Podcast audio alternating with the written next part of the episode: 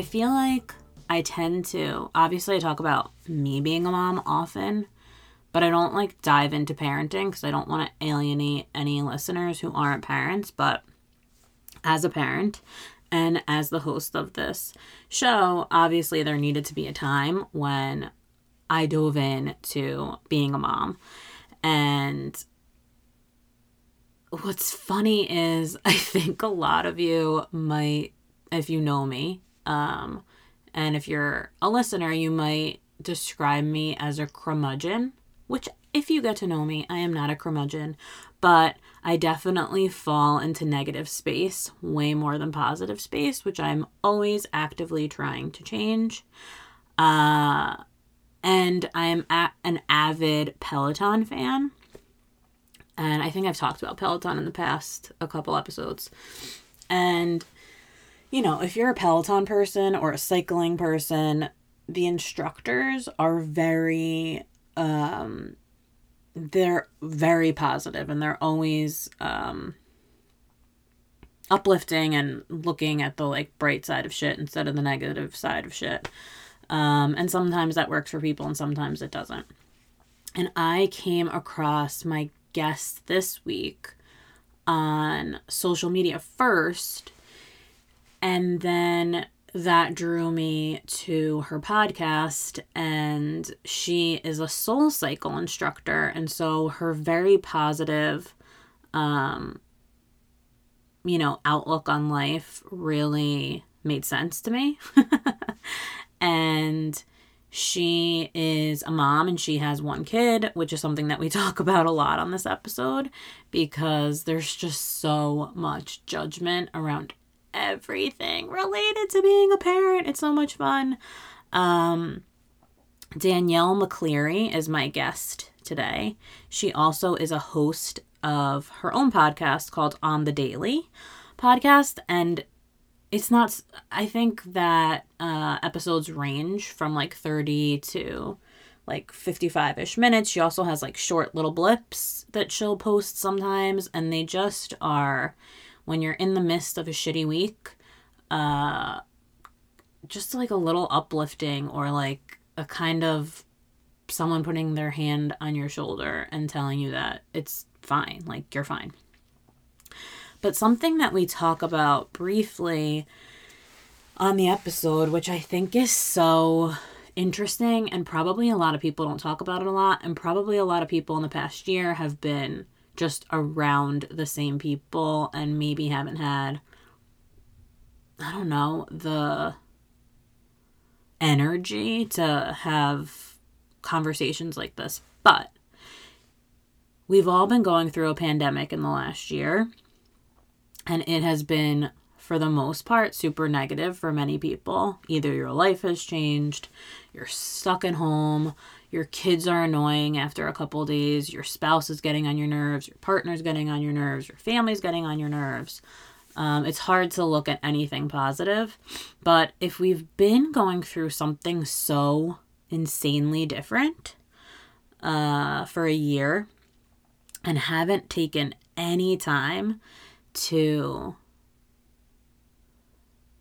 learn something about ourselves that's positive. Like, if nothing, not a single positive thing has come out of this pandemic for you, even if it's like you read a book and you haven't read a book in 10 years, or you, I don't know, cooked more than you had in the past, in your past life, or even if you realize that you don't like a a friend in your life or you don't like your spouse or you want to have kids or like there has I would be very surprised if you take 5 minutes to think about it or 10 minutes and there's not something that comes from this pandemic. And then maybe from time to time just think about that one thing and you're like, "Oh, maybe the past year hasn't been that bad."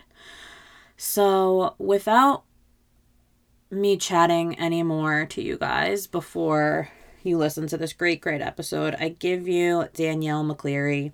Today's false expectation is motherhood. There's a lot that goes around uh, being a mom and even being a parent, there's a lot of judgment and a lot of shame. And so I hope that you listen and connect to some part of it and and most of all, just I hope that you enjoy it.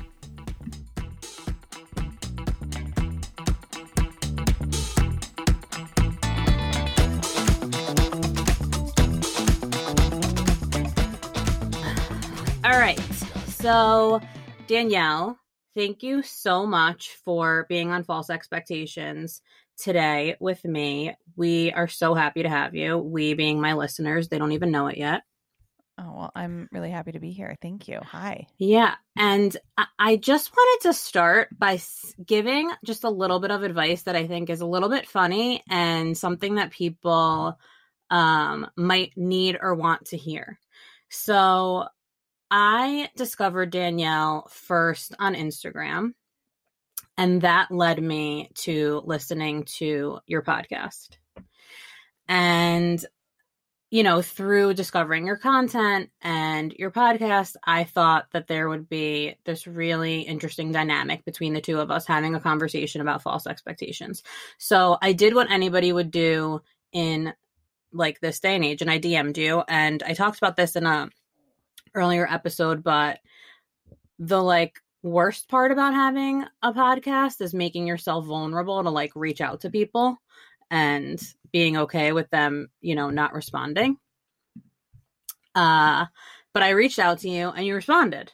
And we had this like oh my god, yeah, like it, it it'll be a nice fit. You're to come on. And I said to you that I was to send you an email to like move this thing forward. And you were like, awesome. Like so responsive email. Sent and I am very anal, so I sent you an email. And then yeah. I like silence and I was like, "Oh my god." And this is what I do in my head. I'm like, "What did I I'll reread the email. I'm like, "Did I say something wrong? What did I say?" And so I was like, "You know what? She's busy. I'm going to wait. I'm not going to annoy her."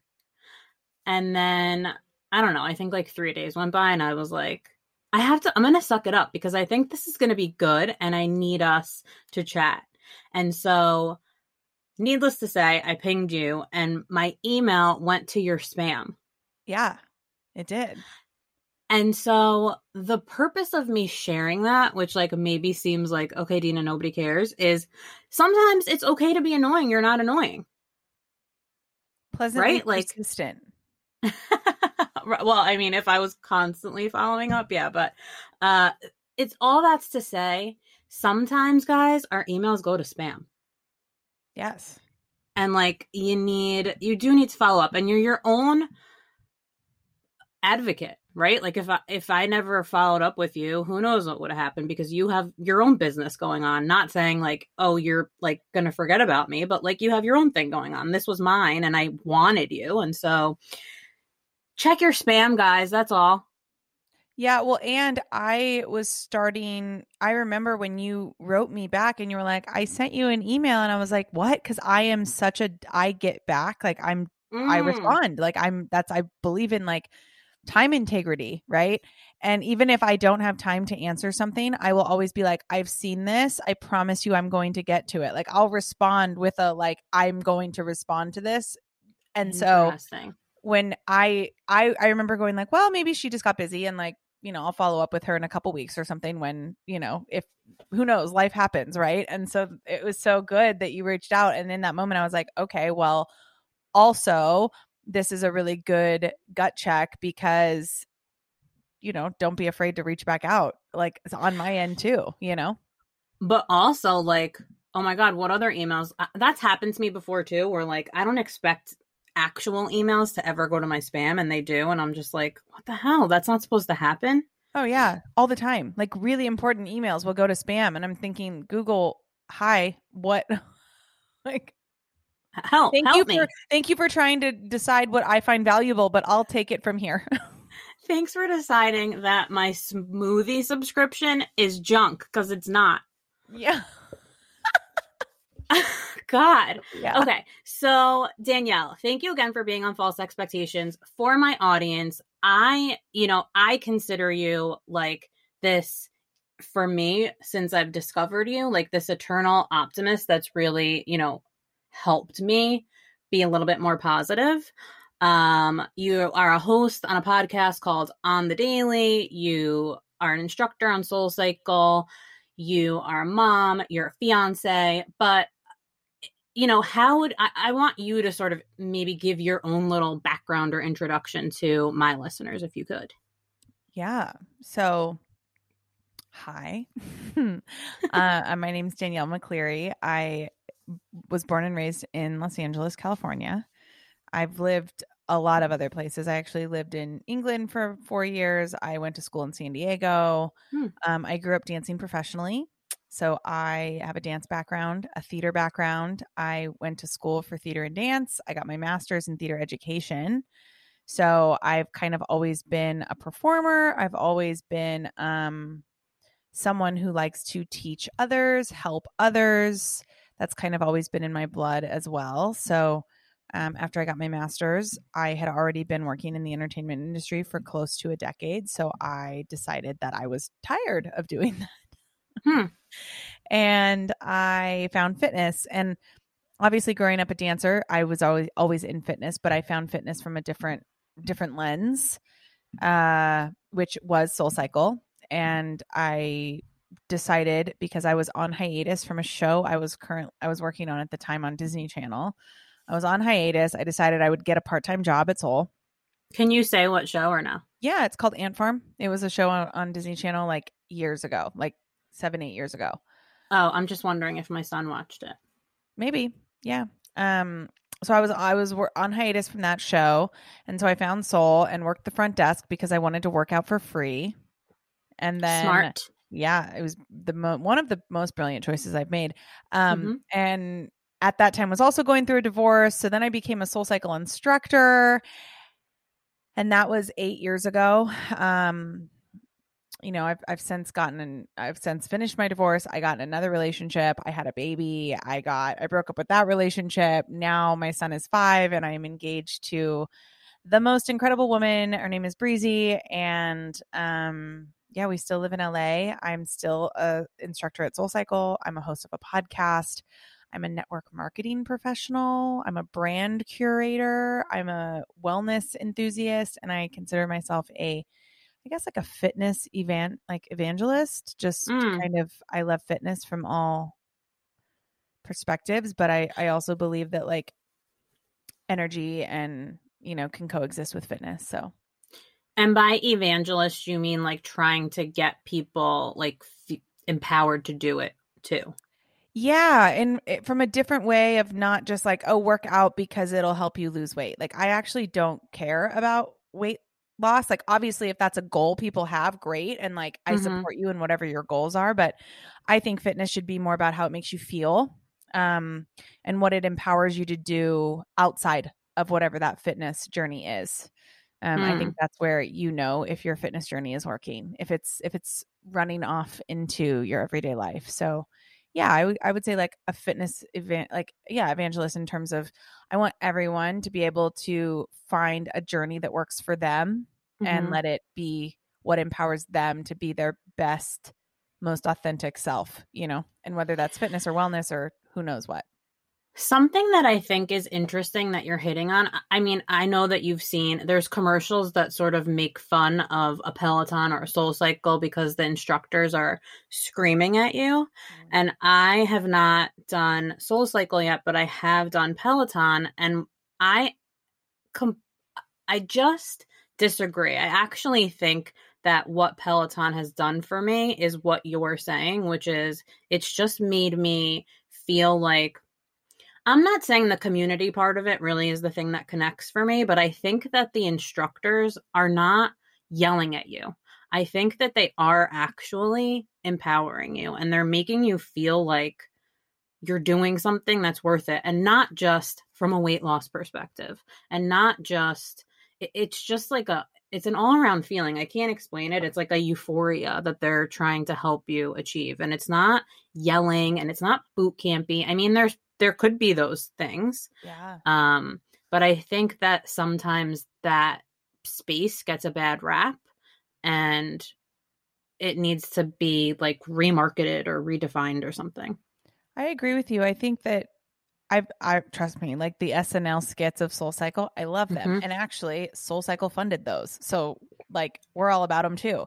But I also very much feel that if an instructor is doing their job correctly in a place like Soul Cycle or on the Peloton app, right? If you can leave that experience, and I'll I'll use Peloton or, or like the at home Soul Cycle bike as an example, because obviously when you're in the actual space, right? When you come to a let's say a Soul Cycle class and it's not Mhm. COVID and you're inside and you're, you know, body to body with other sweaty humans who are Mm. working their hardest and the lights are off and the candles are lit and the music is pumping and the the instructor has like very carefully curated a playlist that is a journey and has its own arc um that's there's elements involved that's going to help you feel the way that you feel when you leave that room. And that goes beyond just what their words are. Obviously their words if they're if they're doing their job right their words are going to land because they're they're not scripted. They're coming out as they come. But let's take the at home platform okay? So you have you have these instructors. Everybody thinks like oh peloton instructor soul cycle at home instructor. You're just you know getting in front of the camera and you're just like saying a bunch of shit and like hoping that it lands and I think that what people miss is instructors in that space give everything they have. And most of us started in that field and in that industry. Be- Like when I started as a soul cycle instructor, I did it because I genuinely wanted to add value to other people's lives. I knew that I had life experiences that were wild that had gotten me through some pretty dark shit and I could then maybe help somebody else to feel like they weren't alone in whatever journey Mhm. they were on. And Mhm. it and I know a lot of instructors both for Peloton and Soul Cycle and who uh, like Barry's at boot camp at home, like wherever you want to think about. And it's if instructors doing it right and they're there for the right reasons, it is so much more than just you have this. Like it is it is Yeah.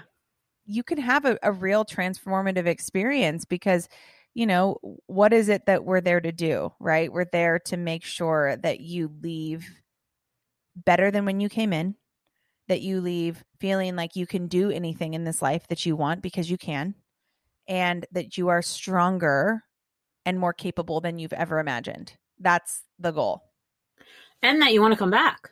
yes of course I mean, like if if people are screaming at you in the wrong way, you're not going to want to come back. So, anyway, I just wanted to clear that up. So, if I can be, and I know that I can be because this is like what I do, but if I can be completely honest, I am not the most optimistic person in the world. Um, if you're a listener, you know this about me. I've gone through maybe I've not gone through yeah, I've gone through some shit um in the span of like 5 years. Um which has made me a little bit more negative than I'd like to be. Mhm. And once my son was diagnosed with leukemia and I experienced lots of loss like in that same year, I definitely I had my lowest year mentally Mm. which for me just made me it not right away but it made me start diving into like more self-reflection and growth uh which is great but i also as i'm continuing to grow and evolve just wish that i had done it sooner Mm. and so I think it's di- so different and great to have you on because you're such a positive and uplifting presence in your all of your content. And maybe even for my listeners, it's like a nice juxtaposition to have you versus me. Now, that's not to say like I'm st- I've started a blog and I started this podcast because I want people to understand that like sitting in that kind of feeling or misconception about life, um, it's okay and you're not wrong. Um, and so, with that being said, each week on here, I talk about one false expectation. Sometimes I have guests, sometimes I don't. Depending on the guest, there might be more than one false expectation that we talk about. But I thought that this week we could conquer what I think is one of life's biggest misconceptions, which is parenting. Mm. Yeah, that's my shit. Let's talk about that. Cool. And so, my, I would say, you know, firstly, my first misconception about parenting is that I thought I wanted to have more than one kid. And then I had one kid and I was young. Like I could at this point probably have like 3 or 4, but I and I had a kid when I was young. Um and I never wanted to have another one. Which is crazy because when I grew up, uh I grew up with I'm one of 3. I just thought like you're supposed to do what your parents do. Like they had 3, so I have 3. Right. Um how how did you like as you were growing up and thinking about your adult life like what was kids for you? Uh when i was growing up i was never getting married and i was never Mhm. having children. Cool. My parents got divorced when i was 2 mm, um my mom was remarried when i was 6 she's still married to my stepdad. He's so awesome.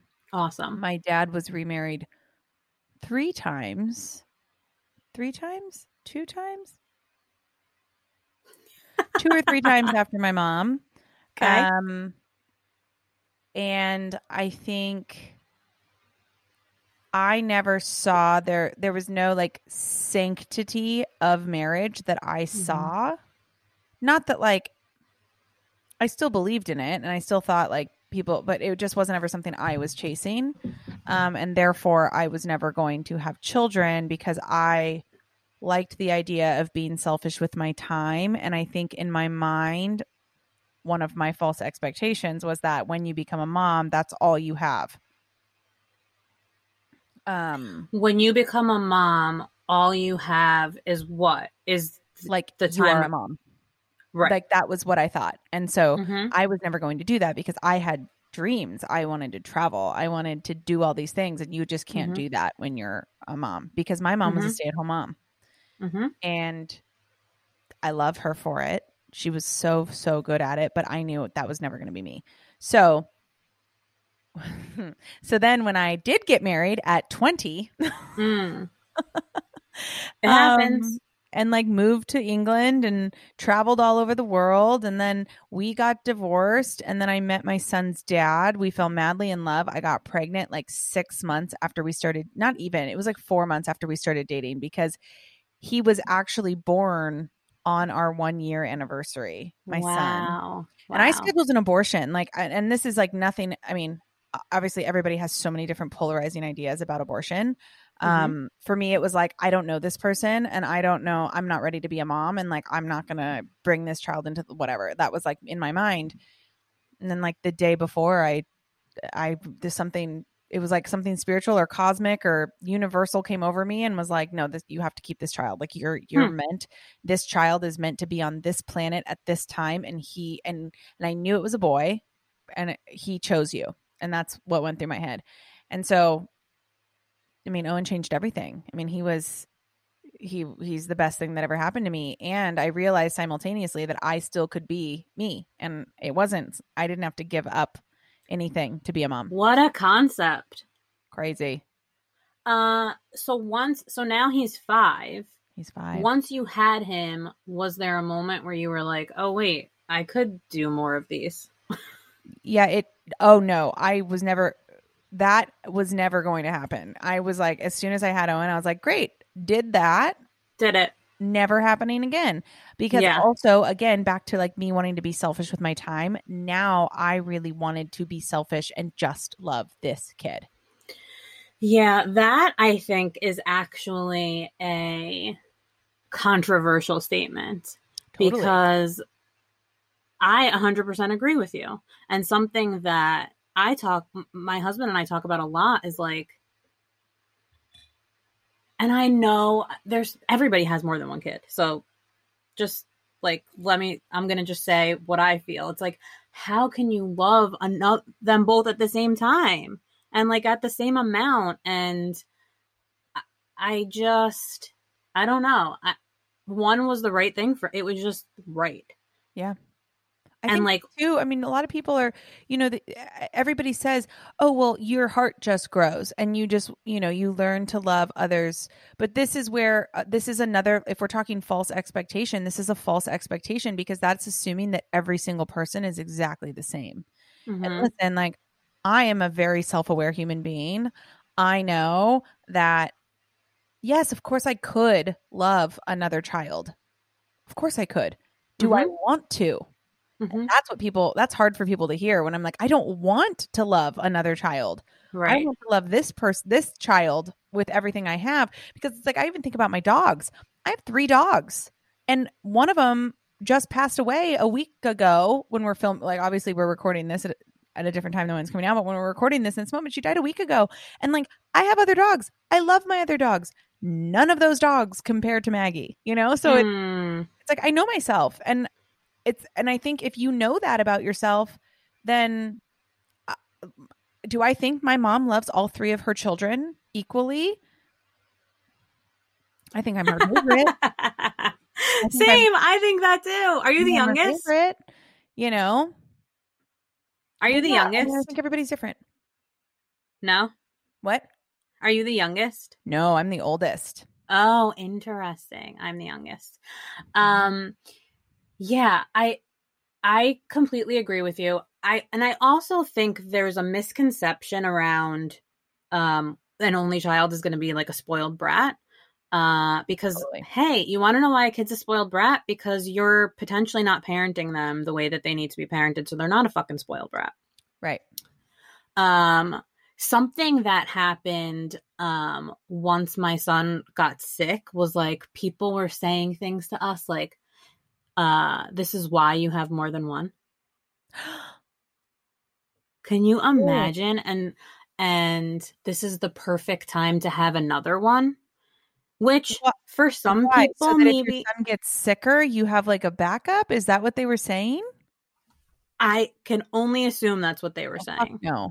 Mm-mm. And the other thing was like, this is the perfect time to have another one. So what? You're like distracted. Like I needed to be in it. Like I needed to be fully aware and like de- dedicate my whole time to that. So How old was Uh, your son when he was diagnosed with leukemia?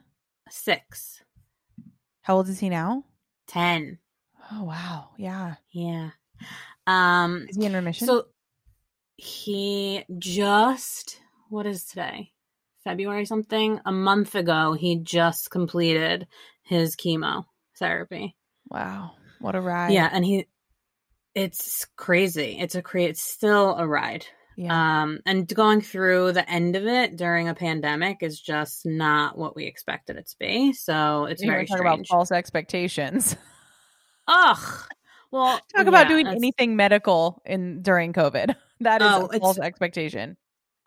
Totally. It's been a, a really bad last year. But so on that point, something that I want to dive into and like see what you think about it is um mom shaming, Mm. which I never thought it would be a thing. Like I thought you like become a mom and you enter into this like club of moms.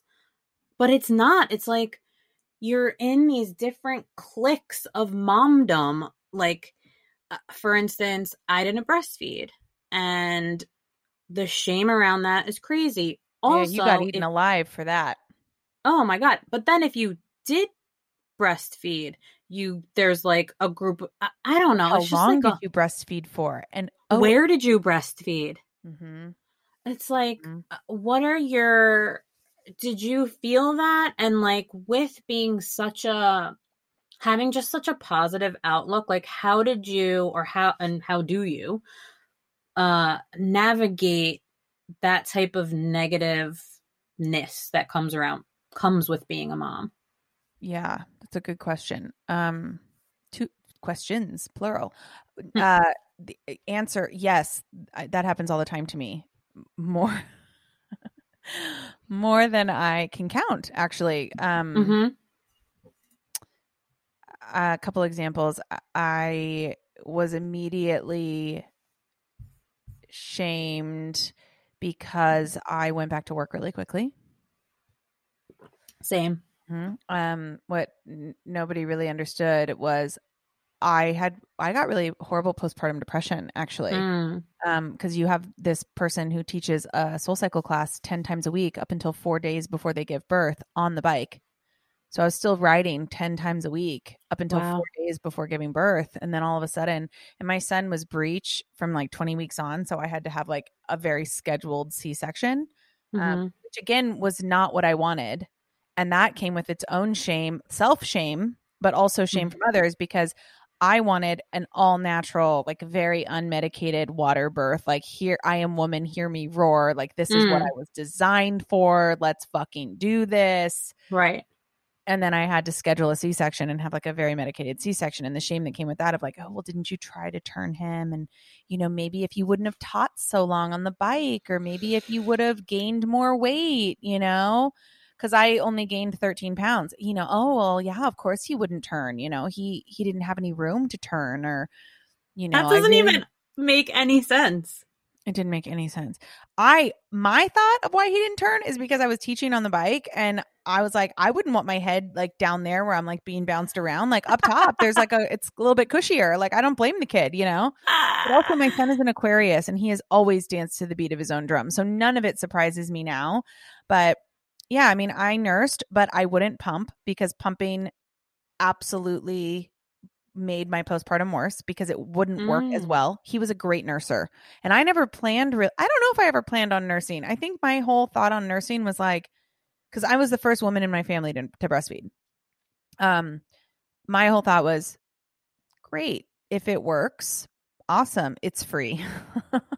yeah. If it doesn't Yeah. work, I'll figure it out. We'll wing it. You know, we'll get him what he needs to do to eat. And uh, it worked, worked beautifully. And he nursed exclusively for 14 months. And I can look back at that now and say, yeah, I'm grateful.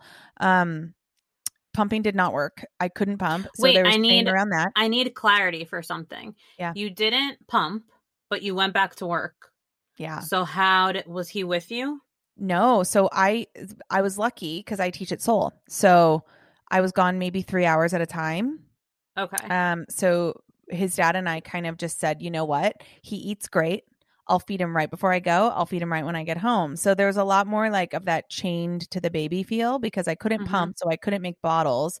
And then there was shame with that because oh well, don't you want his dad to be able to feed him and have those moments too? And yeah, I would. That'd be fucking nice. But also, like, my mental sanity is more important because if I don't, if I'm not mentally sane, then I can't be a good mom. So fuck off. Like, that's kind of like where I went with that. yeah. Um, but yeah, I mean, there was shame going back to work, and then when his dad and I broke up, like there was shame around that because, like, oh, you're gonna break up your family and whatever. I think, in answer to your second question, I think yes, I do consider myself an eternal optimist, but I don't want that to get con like cons- or confused with I'm Mhm. also I'm also a realist and I'm also very I believe in being very vulnerable. So I have no problem saying like, you know what, those times were actually some of the hardest times of my life.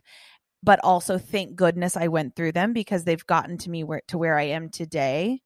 And you know, where I am today is somebody who gets to motivate who has a platform to motivate and help other people rise from the ashes of like their own shit, you know? So Mhm. so I think it's not always about being like, it's fine, everything's fine. It's more about being like, no, this is fucking shitty. Like I hate it. Yeah. Like for that year after I had my kid, like I could not be away from him for more than three hours at a time because I was Mhm. nursing. And if I wasn't nursing, then he wasn't eating. And then when he started eating real food, he started to taper, but like I still couldn't really leave him because we weren't having bottles. And I had a breaking point right around he turned 14 months and weaned himself. And as soon as he weaned himself and didn't want to nurse anymore, I was like, that's it. I'm going away with my girlfriends and like I'm out.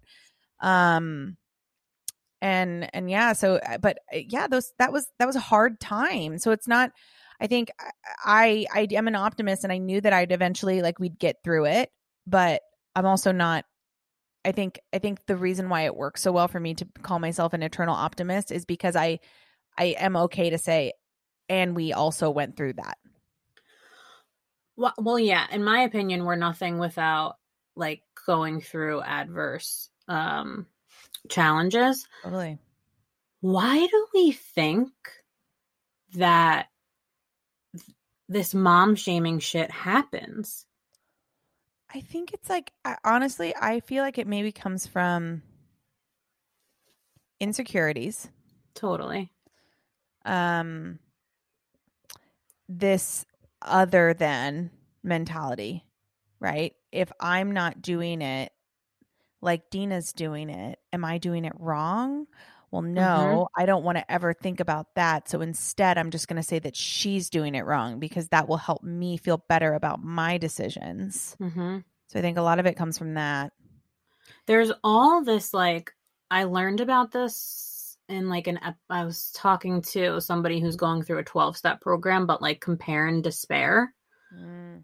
It's like, stop.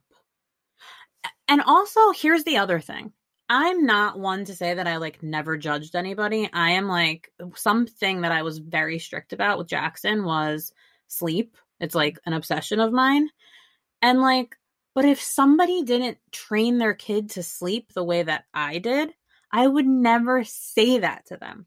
Maybe I would say it to my husband, but like, what? Um, like, imagine the like gall to be like actively judging somebody to, it's just so well, it bizarre. doesn't, doesn't do anything for you except bring you more anguish because you're the one thinking about it. You're the one obsessing over what somebody else is or is not doing. And that person who is or is not doing is living their life. So my yeah. whole thing is like the time you are spending shaming and judging others that person is not thinking about you like you at all. That person is living their life and doing what they need to do mm-hmm. to be okay in mm-hmm. themselves mm-hmm. and for their families. You know, and I I was the same way with sleep. Like we sleep trained Owen at eight weeks. He was in his crib, like that was it. And he slept through the night ever since. Never had any problems with sleep. Loves to sleep. Still at 5 mm-hmm. years old, takes a nap. Mm-hmm. Um Oh wow, you know, and good for you. But that worked for us, you know. Yeah. And I I think for uh, like sure, do I look at some of my friends who you know, if they're co-sleeping or their kids a year old and they're still not sleeping well, like do I sometimes think in my head like, "Oh my gosh, I wish you would just like sleep train them because it could really make your life so much better." Sure, but that doesn't that's not because I think that they should be doing it my way. I just mm-hmm. genuinely care about my friend and I would like to see them be able to sleep again, you know? So Yeah, yeah.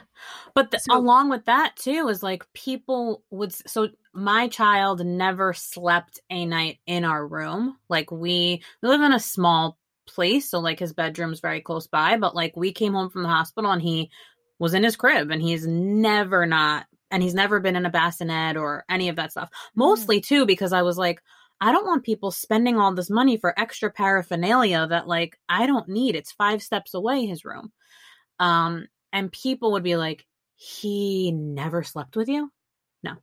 No. He and guess what? Like he went through the shittiest time of his life and he still wanted his mom and dad by him even though we didn't sleep with him every single night of his life. So it's like Right. My son is the most cuddliest little boy yeah. in the whole world. I'm like, sure, when he was little, did I let him like take naps on me? Sure. Yes. But yeah, same. I mean, he was in a bassinet. His his room was a little farther away, so he was in a bassinet for like eight weeks, and mm-hmm. then we moved him. And but yeah, like I it that's just what works, right? Like yeah, well, that's the thing. I, I, different things work for everybody. I just can't. I just can't imagine being the like starter of the shaming.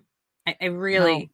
I can't. No. So something that you talked about um, when you were talking about breastfeeding, you said, and if it didn't work, like I will figure out a way to feed my child.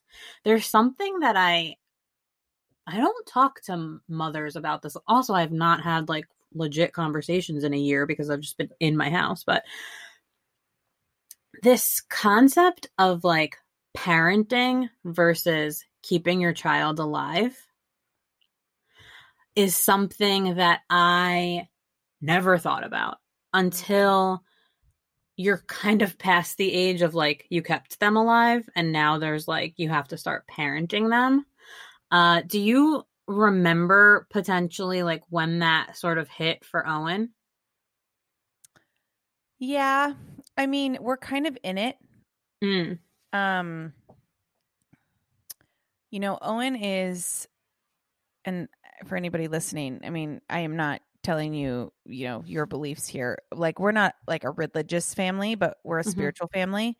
Okay. And my son has always like told me about his past lives and oh wow. Oh yeah, like wild. And I had a I had a few like of my friends that are either Reiki or they're mediums or something or past life therapy. Like I just, we have a network of people that just come in that work in that field, and hmm so many people were like, "Oh yeah, Owen's here for a reason. Owen is here for a reason." And I was like, "Well, Hmm. wow, okay, that's crazy." And um, you know, That's why you knew that you were Mhm. gonna keep him. Yeah. Yeah. And so when he was little, yeah, it was like I just just keep you alive. You know, did you laugh today? Did you smile? Did you, you know, get love from your mom and dad? Great. And then when he started to speak and when he started to talk and I I do that I really believe in like radical listening. Um the kind of listening that you go like you listen without judgment and I think a lot of when it comes to parenting, a lot of parents, as their kids start to, you know, develop personalities and talk and, you know, have opinions, they will, oh, you know, don't say that or that's weird or, you know, Mm. they there's like that stifling thing. And I've never that's never been what worked like for for me and my relationship with my son. I let him lead. And I don't mean walk all over me and decide what he what the rules are, but I mean if he wants to tell me a story that's 20 minutes long about something Mhm. that I absolutely have never seen in this life, I'm going to let him because Mhm. there's something there that is really special. And I think as we get indoctrinated kind of into this like society of rules and school, and this is everything being compared to like one thing, right? Um, Mhm. that's when we start to get, you know, kids that, that grow up to be shamers, you know? Yeah, I- I actually think that it the fact that you brought that up made me think about something that if you are a new parent or are a parent, something that somebody told me once that really hit for me and I'm not going to lie and say that it's easy for me like what you just said. Sometimes when my son's telling us sometimes I don't listen fully and I like after that feel really bad. But um it's something that for me i have to actively work on in terms of what type of child i want to be raising like thinking about that in my head. But i have big control issues. I like to be in control of all of the things that are happening in my house and it's something that i do constantly work on but i remember i think my son was 3 or 4 and i was at a friend's house at her like mom's pool or something like that and she was making lunch for everybody and she was like what is what do you want was jackson want? And i was like i guess peanut butter and jelly. And jackson said he wanted to make it. And i was like do not let him make your kitchen's gonna i can't even imagine what he's gonna look like if you let him make peanut butter and jelly. And she said just let him make it. Who cares who cares if he has jelly all over his body? Who cares if he has peanut butter all over his face? Like, who, just the who cares of it all Hmm. as a controlling person was something that I really had to like take a step back and be like, oh, it's a, like a teachable moment for both of us. Isn't And how much we learn from our kids. It is. There's two things that I have learned in since so J- Jackson's 10 in like having a kid and like the past 10 years is A how much your kids how much you learn from your kids and how much your childhood defines your journey. It is mind-blowing. It really is. I think about my childhood versus even my brother's childhood. So I have a I have a my mom and my dad had me and my brother Mason and then my Uh-huh. mom and my stepdad had my brother Garrett. And I was 13 when Garrett was born. So like everybody thought we Night and like- day. Yeah, everybody thought we were like I was his mom, you know. But Mhm. I think about the childhood that my brother Mason had versus the one that I had and like how that's playing into who he is and who I am as an adult and he's not a parent yet but like he will be um it is so wild. And I think, yeah, I it's like I don't know, I don't know what it is, but you know, I I was raised to be whatever I wanted to be.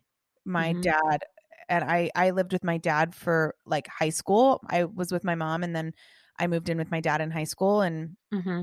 he was always just like whatever you want to be in this world do that and don't worry so much about what other people think and he's like and i'm going to give you my opinions as your dad like i'm going to tell you to go to business school but if you choose to do something else i'm going to support you and so for me it was always i knew that i could be whatever i wanted and then i if i got into trouble that like i had a dad that and, and a mom that would support me through that um Mhm. and my brother he, it's not like he didn't have that but it was just different you know and and yeah i i do i i i've now as a parent because i'm kind of a control freak too Mm. i like to and it, there's always an instinct for me to be like oh no no no let me do that because i'll do it quicker than you will and i'll do it more correct and you know if he has to like write his name on something for school i'm like oh let me just write it and he'll be like no i have to write it and so my practice lately has been like yep you write it it doesn't Mhm. it's not that is outside the lines and that is not how you spell your name but you know what that's your truth so we're gonna go Yeah. with it right now you know it's harder it's, It's- easier said than done it's something interesting that I've watched through this pandemic when like uh home like people ha- uh everybody's you know virtually learning. My husband's a teacher so not that I know anything about teaching but I feel like we have that like inside source. But a lot of people I feel like have become more helicoptery because they're like it's in front of them whereas when your kids at school and you don't really know what's going on you're like did you do your homework? Great. Um and i have i mean guys if you have been quarantining for the most part for a year and you haven't done some sort of I'm not growth, but like realizing what's more important than something else, or just like learning something, some sort of new knowledge for yourself in the past year. I highly encourage while we're still, you know, basically in quarantine to just take a step back and look. Um, I totally have taken a step back from that and have let Jackson do his thing. Like he's supposed to be doing school. Parents aren't supposed to be involved. Um, and that's like a big change for me. Uh, not to say that I'm not making sure that he's like doing his work, but I think it's that's new for me is to like take a step back and not be like doing his um doing his like essays for him because the kid can't write. Um so and I've been seeing the opposite. Like a lot of parents are like doing their kids projects for them and they're feeling all stressed out because their kids are at home and they have to teach and blah blah blah. I'm like, yeah why? Like this is unprecedented t- if I hear that word one more time, but like this is not normal. Just Mm-mm. let it be. I bet you it's the whole thing about um kids who are bedwetters and my, like my ch- kid suffers suffered from that and it's like they're not going to be in diapers when they go to college. Like this year and a half of oddness for our kids, like they're going to be okay. Well, it right. sucks. Yeah, well, and that's that's just it. Like I I had a conversation with a, a mom friend the other day, and she's like, it's so hard to not just like lose my shit when like they're not paying attention on their Zoom or they're not doing their homework or they're not doing anything. And it's like she's like, I have to constantly take a step back and go, this is weird for me. This is definitely weird for them. Mm-hmm. You know, and I, it's interesting though because I, you know, I, I, you hear that saying, kids are resilient all the time. And I do Mhm. believe that kids are resilient. I do believe that like kids have a certain way of like getting through th- like I use the example of like my dad's death with my son. You know, my son is 5, so it wasn't very long ago that he was like connected like he was he's very connected to the divine whatever you believe that is because he was just there. You know, like he what it hasn't been that long Mm-hmm. Mm-hmm. able to to see these things and so like he sees my dad all over the place like they talk all the time like he's he he told me mom just because papa's not in his human body anymore doesn't mean he's not here and i'm like you're five so Mhm. thanks for that but i do think that we assume a lot that kids are resilient But by assuming that kids are resilient all the time, what happens? They're not it's like I I am I have to be very cautious with my son and make sure that he's okay because if I just assume he's resilient, then he's going to bottle things up because he doesn't know how to accurately talk about how he feels like mm-hmm. I feel. And so then what's going to happen is he's going to end up later on letting some of these childhood traumas come out and then he's going to be one of those people that's shaming people on the internet. He's going to be fucking mom shaming. Right so it's like i don't i don't necessarily i think we got to get away from this idea that children are resilient and like they're fine children are fine they're going to be okay like they're just resilient and maybe switch our tune to yes they are more resilient than most adults that i know and it's not a but it's like and uh-huh. check in with them and see how they're feeling. That's what I was going to say is like, yes, they're resilient. And I actually will say, but, but that doesn't mean not to communicate with them about what the fuck, what's going on in their life.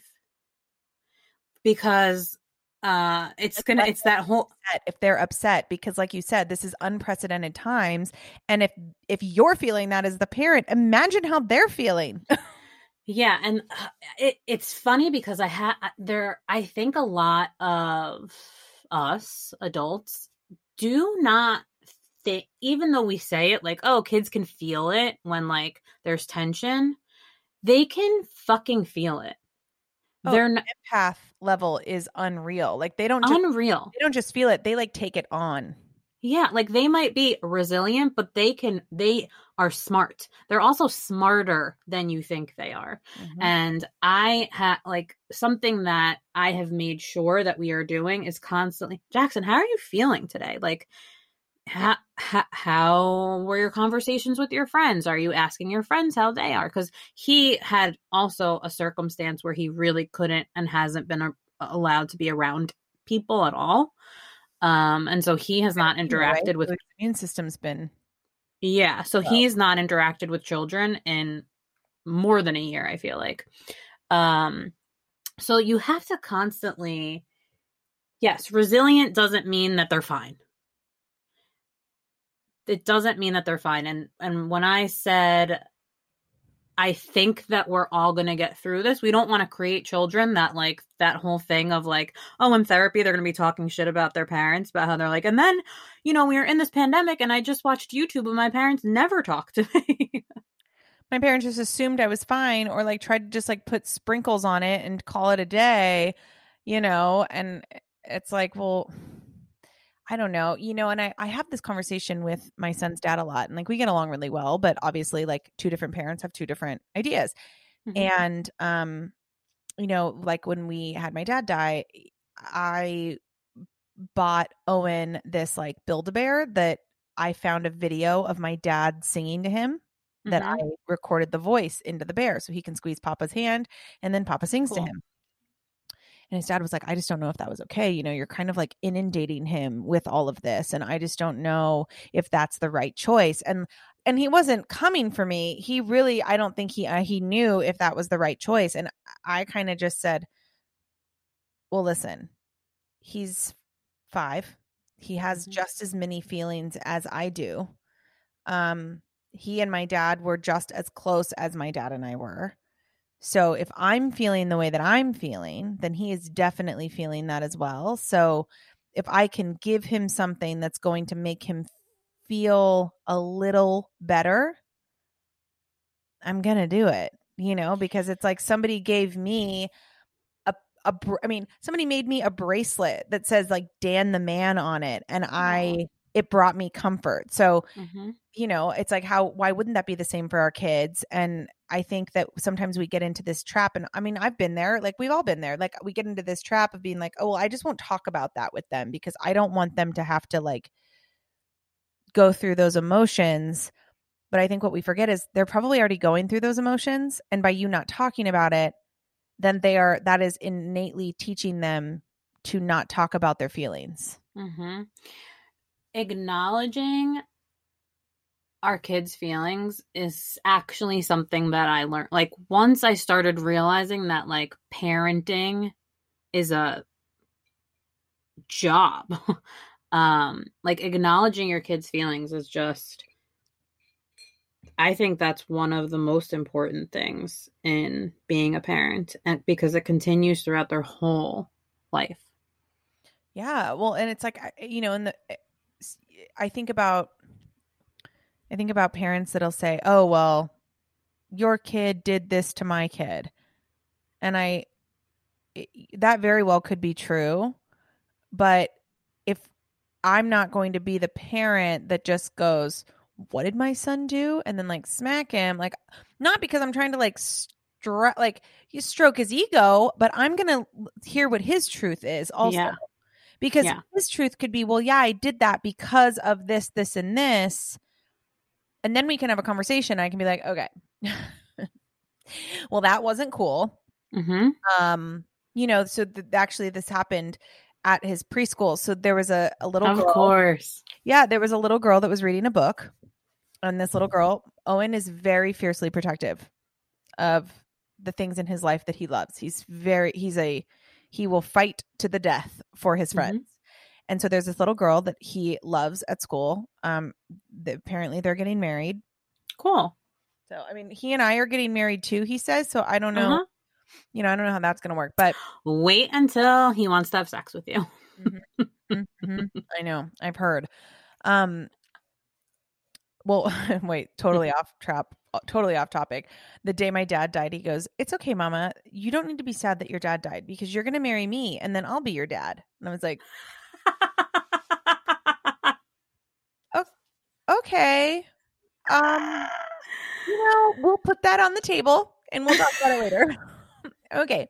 Um, but anyway, no, so there's this little girl that he was really, really in love with, and she was reading a book, and then this kid came up and like took the book, and Owen took the book and then hit the kid with the book.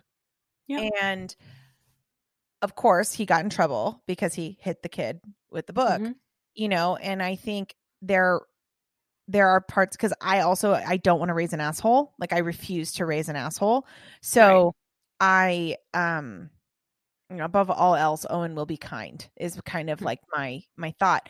And so when the teacher told me that he got in trouble at school because he you know hit a kid i mm-hmm. immediately was like what happened? Like not what did you do? Not mm-hmm. why did you hit that kid? I just said mm-hmm. what happened at school today? And he said i got in trouble. And i said i heard what happened. And he goes i you know i hit adam with a book. I said okay.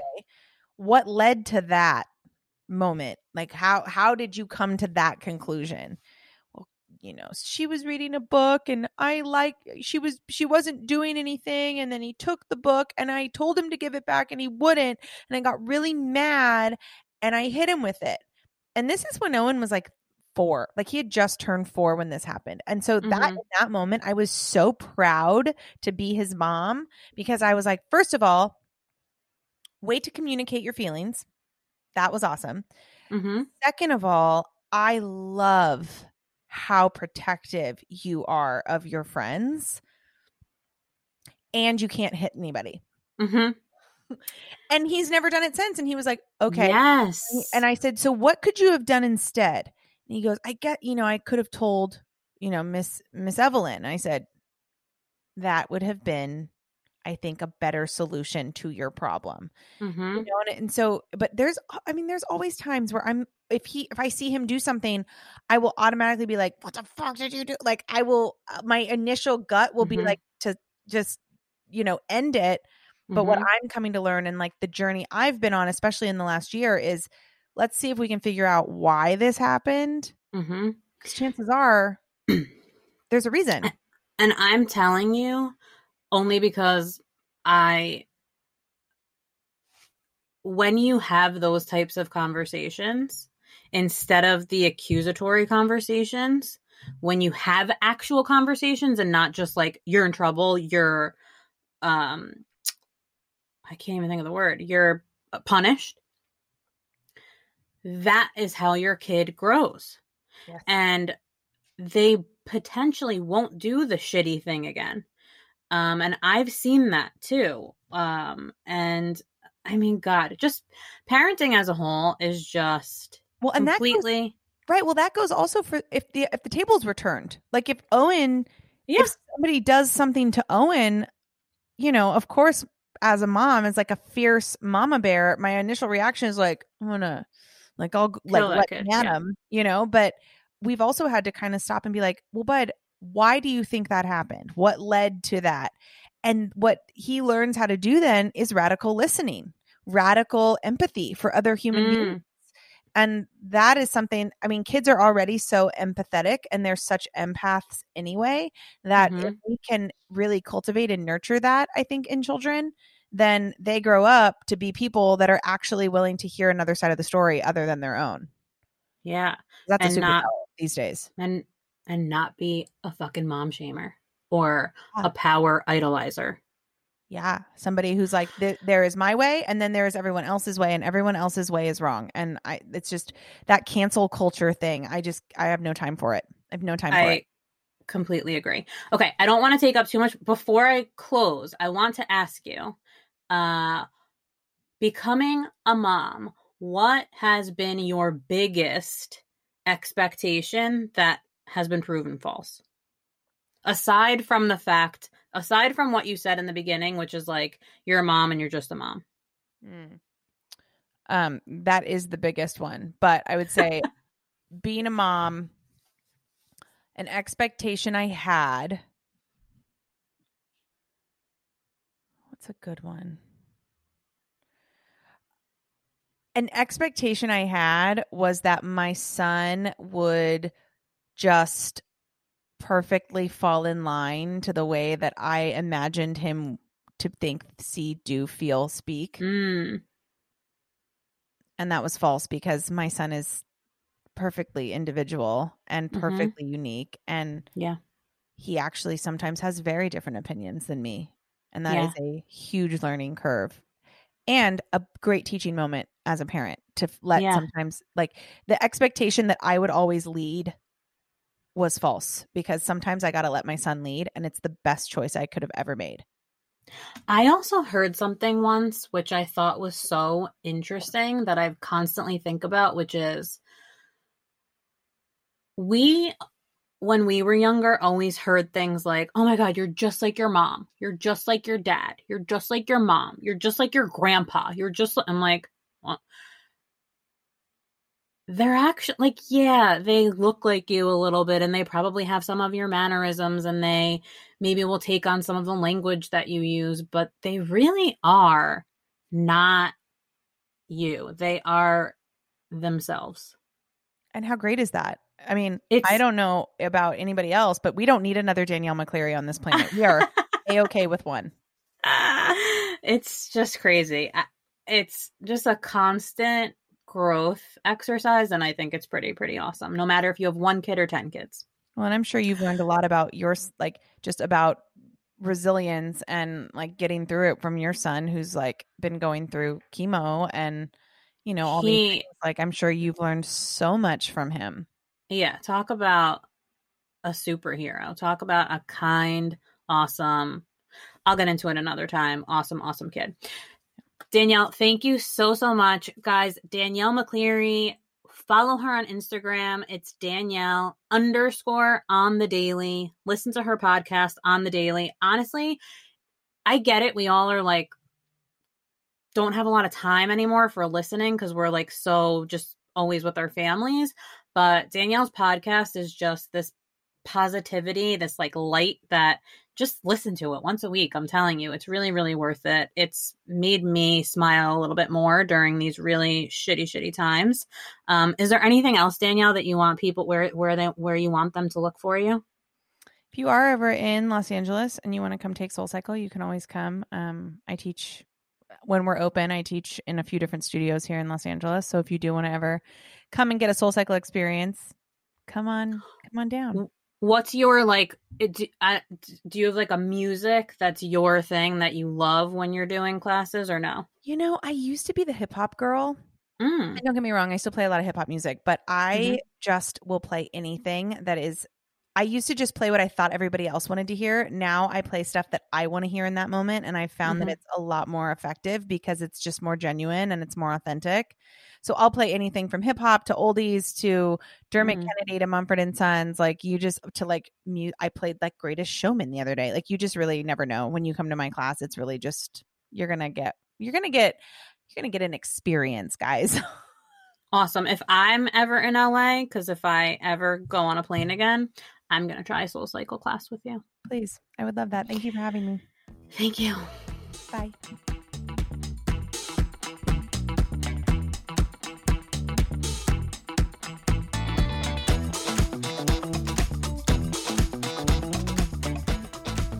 Something that there's absolutely no way that you guys will know this because obviously it's only audio, but Danielle is so cool.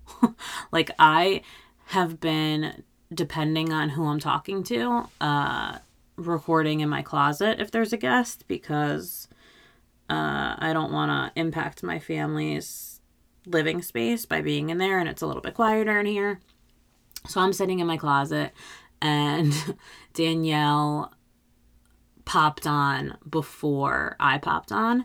And I'm just like, I mean, I get it. She has her own podcast too, and she's definitely more professional than me. So she has like this wall that's the most beautiful wall. Like she had this really awesome um wallpaper and then she came on screen and she had just gotten a new puppy named Oakley and she was just she just looked awesome. Like she had these really awesome glasses on and she just looked cool and I just felt like so bummy around her.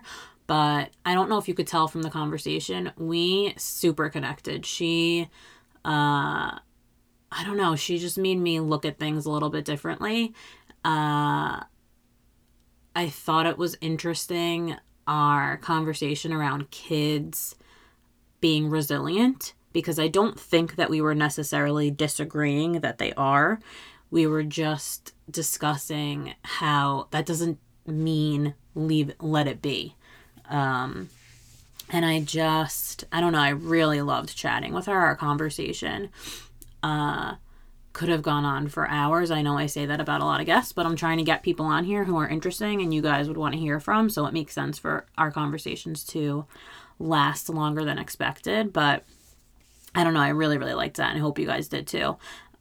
I think I said this in the end, but make sure you follow Danielle on Instagram. She will make you smile. Her Insta handle is Danielle underscore on the daily. Listen to her podcast after my podcast. it's called On the Daily. If you live in the LA area, I would recommend taking a Soul Cycle class from her. I don't think she's doing, I don't know how Soul Cycle's digital um, app works, but um, if I'm ever in that area, I'm totally to try Soul Cycle, which I'm a little scared. I don't know if Peloton is like less than Soul Cycle in terms. No, it's got to be the same. Whatever. Either way, I'm going to take a class with Danielle if I ever can. Uh, thank you guys for listening to False Expectations. If you guys have a false expectation, funny, serious, whatever, uh, send it my way. If you want to talk to me about it, I want to talk to you about it. If you just want me to talk about it, I'm happy to talk about it. Um, unless it's like something really, really weird. Like, I don't even know what would be weird enough for me to not talk about it, but send it to me. Um, follow me, D. Germadnig, on Instagram. Follow the podcast, False Expectations, on Instagram. Um, like and subscribe wherever you listen to pods. Share us with your friends. Tell me where you're listening. Tell me when you're listening. Rate and review so people who aren't my friends can find the podcast. And I will talk to you guys next week.